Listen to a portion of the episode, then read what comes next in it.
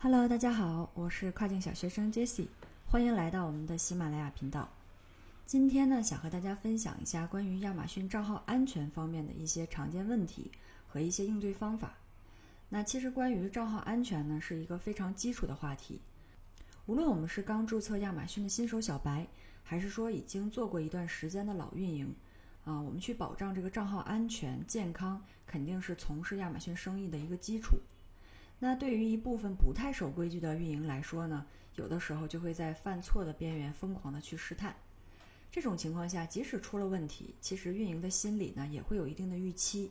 但是如果我们是新手，那没有认真的了解账号安全方面的这些规则，很可能就在懵懂的状态下犯了大错而不自知，从而呢也会造成非常大的损失。那为了尽量规避这类比较低级的错误，那我们下面呢就来认真梳理一下关于亚马逊账号安全方面一些比较常见的问题啊，以及我们应该怎么去应对。首先呢，强烈建议大家在完成账号注册以后，一定要认真去学习亚马逊官方有关卖家账号安全的一些行为准则和要求。那这个网址呢，我也会贴给大家。其实，在这个官网上面，关于它的一些基本要求已经写得很清楚了。但是我们在平时的工作当中啊，却发现很多小伙伴竟然连读都没有读过。那大家查看这个网页的时候，需要登录一下我们的卖家账号。如果说运营过程中破坏了上面的这些行为准则，将会面临两个主要的惩罚。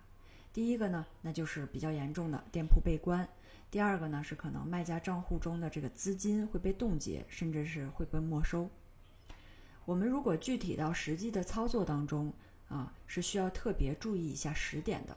这里给大家分享一下。第一点呢，是我们不要把亚马逊的顾客带离亚马逊的平台。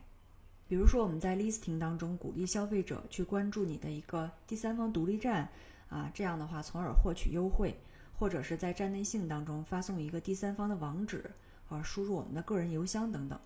总之呢，亚马逊官方它是严禁一切可以将啊这个亚马逊的站内流量。代理他们亚马逊平台的这些行为。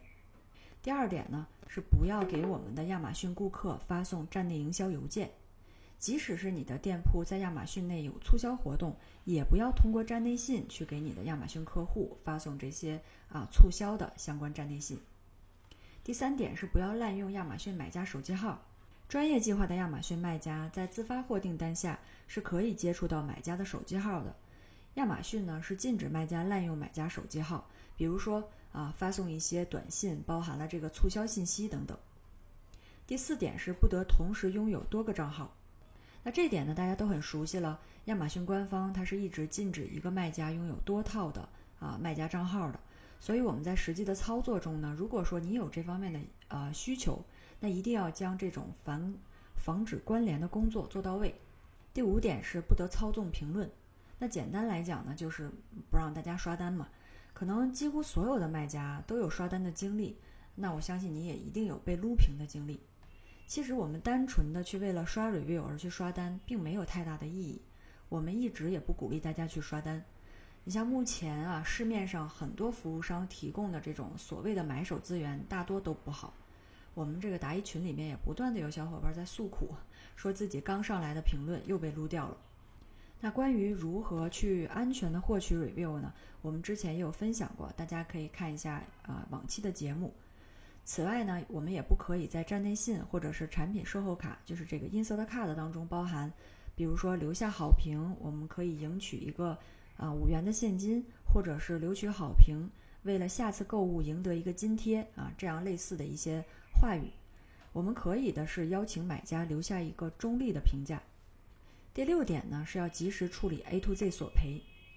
亚马逊官方呢对在亚马逊平台上购买商品的所有买家是实施保护政策的。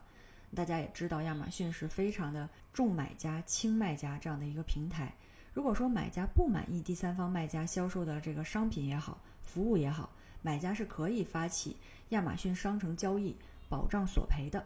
那这个呢，其实简称就是 A to Z，也叫 A to Z 索赔，从而。啊，去保护买家的自己的一个利益。那我们卖家去处理 A to Z，肯定是要比一般的退换货问题棘手多了。因为一旦 A to Z 锁屏成立，那会影响卖家绩效指标当中的订单缺陷率以及完美订单的分数。那对卖家的负面影响肯定是显而易见的。假如说啊，你这个卖家成交的订单本来就不多，那肯定要更小心了，因为你会因为存在一到两个 A to Z 导致账号就有被审核呀、被冻结，甚至被关闭的风险。第七点是要防止网络 IP 关联。嗯，关联其实也是大家最熟悉的关于账号安全的一个问题了啊，也是亚马逊账号关停当中最需要注意的一点。那我们尽量确保我们登录啊亚马逊卖家账号的网络纯净，然后没有跟其他卖家的账号登录到同一网络中。在啊实际的操作当中，我们要特别注意以下两点。第一点就是同套的资料内容不要注册多个店铺，比如说你的这个手机号啊、公司资料啊、邮箱，甚至是我们在注册啊过程当中设置的这个密码。然后第二点呢，就是不要使用同一个硬件设备或者是网络去登录不同的店铺。总之呢，最妥善的方法肯定就是使用一套干净的设备、干净的网络，然后我们只登录一个账号。如果说你同一个设备想要登录多个账号的话呢，也可以使用一些云服务器。另外，如果你是新手，不要听信别人说有了多少个店铺就能怎样怎样。我们在前期的时候，一个店铺就足够做了。不用一次性的搞好几个店铺，我们将这些资金啊，还有精力放在选品，还有精细化运营中带来的收益才是最大的。第八点是防止知识产权侵权，这里我们需要注意的是以下三点啊。第一点，我们自己 listing 中不要添加其他卖家的商品名称。第二点，对于我们自己已经起好的商标呢，啊，要先去 USPTO 网址进行查询，看一下这个商标有没有已经被注册了。当然，我们正常去注册商标的时候，肯定都是通过第三方嘛，啊，大部分都是通过第三方。那其实第三方的这个服务商，他也会给你进行一个比较啊详细的查询，看看有没有已经被注册。第三点呢，是我们在选定产品以后啊，要去完成产品它是否存在侵权风险的一个调研。第九点是不要自己购买自己的产品。也就是说，我们不可以用自己的卖家账号去购买自己的产品，以给自己的 listing 增加销量。最后一个要点是，不要在 listing 中夸大自己的产品销量历史。